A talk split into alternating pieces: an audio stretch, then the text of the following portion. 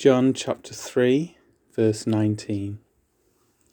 And this is the judgment the light has come into the world, and people loved the darkness rather than the light, because their works were evil.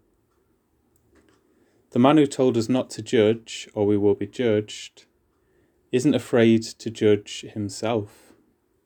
His judgment is that even though he came into the world as a light, people loved darkness rather than light. Why? Because their works were evil. Jesus isn't talking about natural light, of course.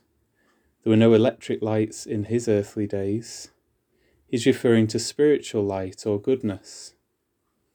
The light of goodness is contrasted with the darkness of evil.